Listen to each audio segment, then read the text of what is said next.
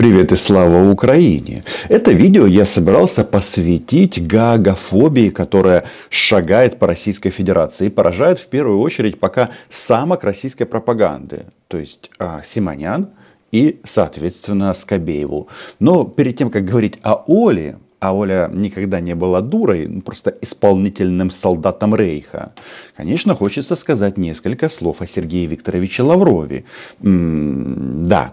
Он у нас, конечно, не самка, а наоборот. Но дело тут не в этом. Дело в том, что вот сегодня, 1 декабря, когда собираются министры иностранных дел ОБСЕ в Польше, Сергея Викторовича Лаврова, Риббентропа, на это мероприятие не пустили. И он решил провести отдельную пресс-конференцию в Москве и рассказать, что Россия хочет... Чего же она хочет? Но, судя по всему, она хочет по шее. Так вот, вот эта пресс-конференция, возможно, я сделаю ее отдельный разбор, она нам ярко демонстрирует, откуда взялась гаагофобия среди российских пропагандистов. И эта гаагофобия набирает обороты. Ну, например, вот давайте-ка вспомним, что было год назад, 1 декабря. 1 декабря я вернулся из командировки в Киев из Москвы, и это было прекрасно. Но еще ровно год назад российские представители выдвинули ультиматум НАТО и США. Давайте-ка вспомним. Это называлось «Гарантия безопасности Российской Федерации». Помните, был такой, и до сих пор еще, пока еще не выпил яда, есть такой Сергей Рябков, заместитель Лаврова, который сказал, что «НАТО, собирайте манатки и убирайтесь на линию 1997 года». Помните? И я помню. А вот сегодня Сергей Викторович говорит, что это были предложения по гарантиям безопасности России и Украины. Ольга, наверное, совсем расстроится после вот этой пресс-конференции. Например, выяснилось, что вторжение в Украину произошло по просьбе оккупированных территорий Донецкой и Луганской области. То есть Лавров говорит, у нас не было выбора, мы признали эти территории и по их просьбе напали на Украину. И вот тут сразу хочется спросить, подождите, а где гражданская война закончилась? На каком этапе это произошло? Еще Сергей Викторович на этой большой пресс-конференции говорит, что, значит, шведы начали готовить похороны ОБСЕ, а польские друзья начали копать могилу ОБСЕ. Может быть, это так, только вопрос погребения касается не ОБСЕ, а Российской Федерации. Так вот, там еще он вспоминал и про Югославию, которую 80 дней варварски бомбили. И по мнению Сергея Викторовича Риббентропа, это страшное преступление. Война уже идет 9 месяцев.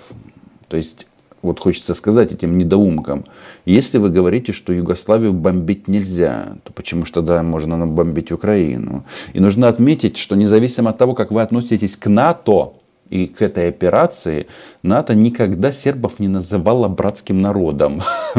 Ну, это так. Лирика. Так вот, почему вот эта гаагофобия? Почему они так нервничают? Потому что насколько все изменилось. Вот, например, Сергей Викторович вспомнил первые переговоры после начала полномасштабного вторжения между Украиной и Россией. Это было в Стамбуле. И Сергей Викторович говорит, вот якобы Украина согласилась на то, что мы остаемся внеблоковым и неядерным государством. И тогда, даже я помню, у Янины Соколовой был такой вопрос.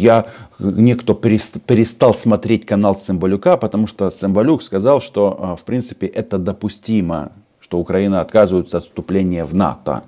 И давайте вспомним еще раз, когда армия России стояла под Киевом, когда все было очень тяжело. И тогда переговорная команда Украины с этим, ну, в принципе, согласилась. Я сказал, что это нормально, это допустимо. Но что недопустимо? что недопустимо. И я об этом говорил. Недопустимо, что Россия может быть среди гарантов безопасности Украины. Страна, которая на нас напала.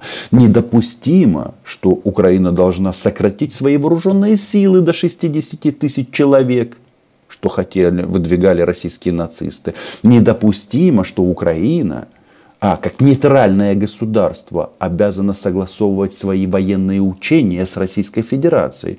Ну, там еще Риббентроп тут сказал несколько слов на тему того, что... Несколько слов сказал о том, что... о том, что должна была фиксироваться ситуация на земле. И после этого, когда Украина отвергла это все, сейчас Лавров заявляет, что, мол, это произошло по вине американцев, которые запретили Украине соглашаться с этим. Вот давайте-ка вспомним себя сейчас.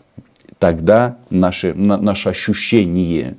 Если кто-то из украинской власти согласился бы с оккупацией Херсона в том числе, кстати, чей Херсон, да? Захарова. Угу. Поменял тебя, Сергей Викторович, на Степашу, Хрюшу и Каркушу. Понятно, что это недопустимо. Так вот, сейчас Лавров говорит, что американцы приказали нам не соглашаться на эту опцию, оккупацию украинских территорий и фактически лишение Украины субъектности государственной. Оказывается, это сделано для того, чтобы Украина продолжала истощать российскую армию и создавать условия для развития оборонно-промышленного комплекса Запада. То есть слова Сергея Викторовича об истощении российской армии. Это говорит Риббентроп, что здесь истощается российская армия, здесь, в Украине. А вы потом задаетесь вопросом, почему такая паника среди пропагандонов. Да, российская армия истощается. Смотрите, какие интересные вот у нас просто формулировки. Сергей Викторович Лавров, он же Риббентроп, говорит об истощении российской армии. И что сегодня пишет, допустим, Институт изучения войны? Цитирую только заголовок.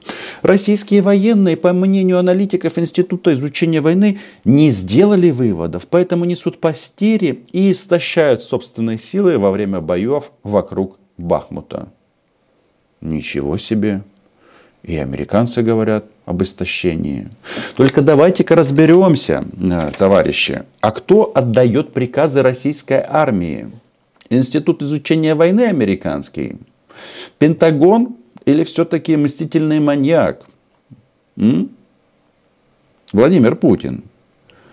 Этот вопрос, кстати, должен интересовать и российских граждан в том числе.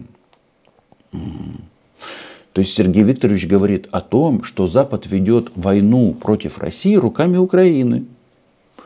А потом, кроме гаагофобии, появляется в российских пабликах, среди российских фашистов такое мнение, что нас, подлые американцы, втянули в войну в Украине, на истощение.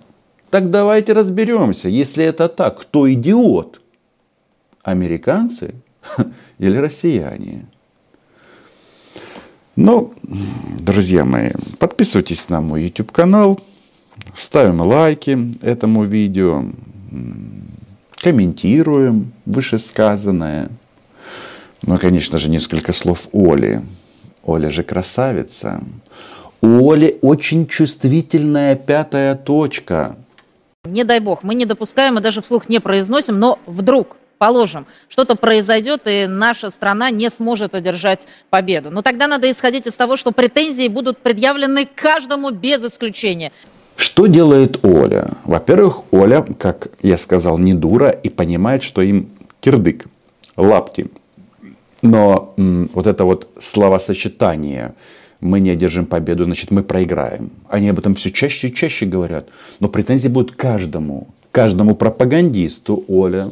И у тебя есть мой телефон. Когда тебя будут судить в Гааге, я приеду и выступлю свидетелем защиты.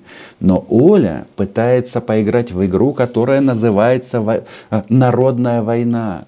Российские братья, вставайте! Вы должны идти под Бахмутом, истощаться и умирать. Да, потому что что? Потому что Олю могут вздернуть. Безотносительно, на территории Российской Федерации он находится или за пределами Российской Федерации. Просто те, кто за пределами, наверное, будут немедленно арестованы. Пособник ли он путинского режима или мимо проходил, неважно. Виноватыми будем все. Поэтому и исходим из того, что на кону стоит в прямом смысле слова и существование страны, и существование каждого гражданина Российской Федерации. То есть, смотрите, как получается. Конечно, когда речь идет о фашистских режимах, или о фашистской России, то, конечно же, ответственность на всех. А если мы говорим о гражданах, это в первую очередь моральная ответственность. Но это вот сейчас это действительно происходит, когда с российским паспортом человеку сразу нужно доказать, не нацист ли он. Но подождите, как Олечка разделяет ответственность на всех. Мол, человек, который продает беляши на Белорусском вокзале, и она... Мол, это одинаковые функции в части ведения войны. А это же не так.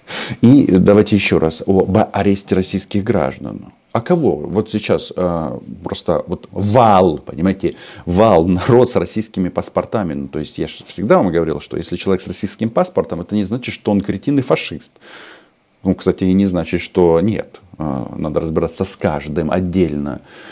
Слушайте, количество беженцев или желающих свалить в Соединенные Штаты исчисляется тысячами. Через Мексику заезжают, получают некоторые убежища. Но главное попасть туда. Вот в эту вот, где родитель один и номер два, как говорит маньяк. Но нет, Оля, мы за тобой смотрим, мы за тобой наблюдаем. У тебя не выйдет. Не выйдет разделить ответственность. Звони. Я дам показания в твою защиту. Наша жизнь, будущее, в том числе, сколько-нибудь беззаботное тоже стоит на кону. Поэтому... А вот здесь об беззаботной жизни Олечка говорит исключительно о себе. У нее действительно, все нормально. Единственное, что надо вот последнее время, последних 9 месяцев слишком много эфирить в прямом эфире. Но нон-стоп, да, у станка. Разжигать ненависть к Украине. Объяснять, почему это нормально убивать людей в другой стране. Женщин, детей, мужчин, военных. Военные объекты бомбить. Послушайте. А кто вам дал вообще вправо? Вообще, что за дискуссия? Военные объекты бомбить можно, а гражданские нет. Не-не-не. Вы же слышали, что трибунал создается. А Ольга нервничает. Маргарита нервничает. Мария Захарова думает, что ей нервничать не надо, потому что у нее зеленый паспорт. В смысле дипломатический. Но поверьте, когда станет вопрос о виселице... Хотя сейчас все такое гуманное стало. Такой опции, очевидно, не будет. Гаага, мама ждет Ольку и не только Олечку. Но чтобы без гаагских трибуналов, возбуждения уголовных дел, компенсации, репарации, чтобы ничего этого не было, нужна такая активизация боевых действий, так надо сжать и давить, чтобы они обращались к нам для перемирия или установки мира. А слова-то какие? Компенсации, репарации. Отличные слова. Я вам говорю, они никогда не были идиотами, они все прекрасно понимают. На этом фоне Сергея Викторовича не пустили в Польшу. Эти самки-пропагандистки вопят, не хоти в Гаагу. А что происходит? Запад вообще кардинально изменил подход к России. Мочить нацистов. Вот о чем идет речь.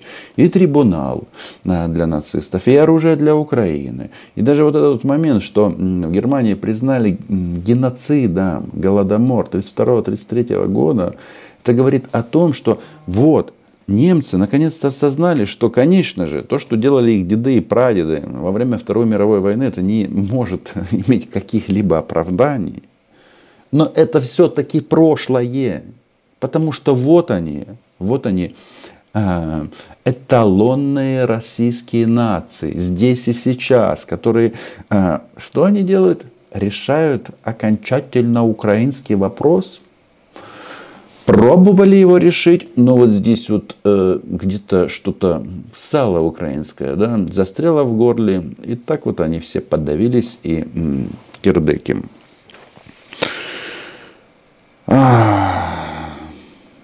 На этой пресс-конференции сегодня Сергей Лавров говорил о том, что НАТО должно самораспуститься, а США убраться из Европы. Что-то мне подсказывает, что будет немножко другое развитие событий. Пишите в комментариях, что думаете. Подписывайтесь на мой YouTube-канал. Лайки, репосты, заходите на Patreon. Но самое главное, и это понимает Оля Скабеева, когда произносит своими губами, своим ртом слова репарации и контрибуции, ответственность, потому что понимает, чем пахнет. Откуда это все? Потому что Украина была, є і буде. До зустрічі!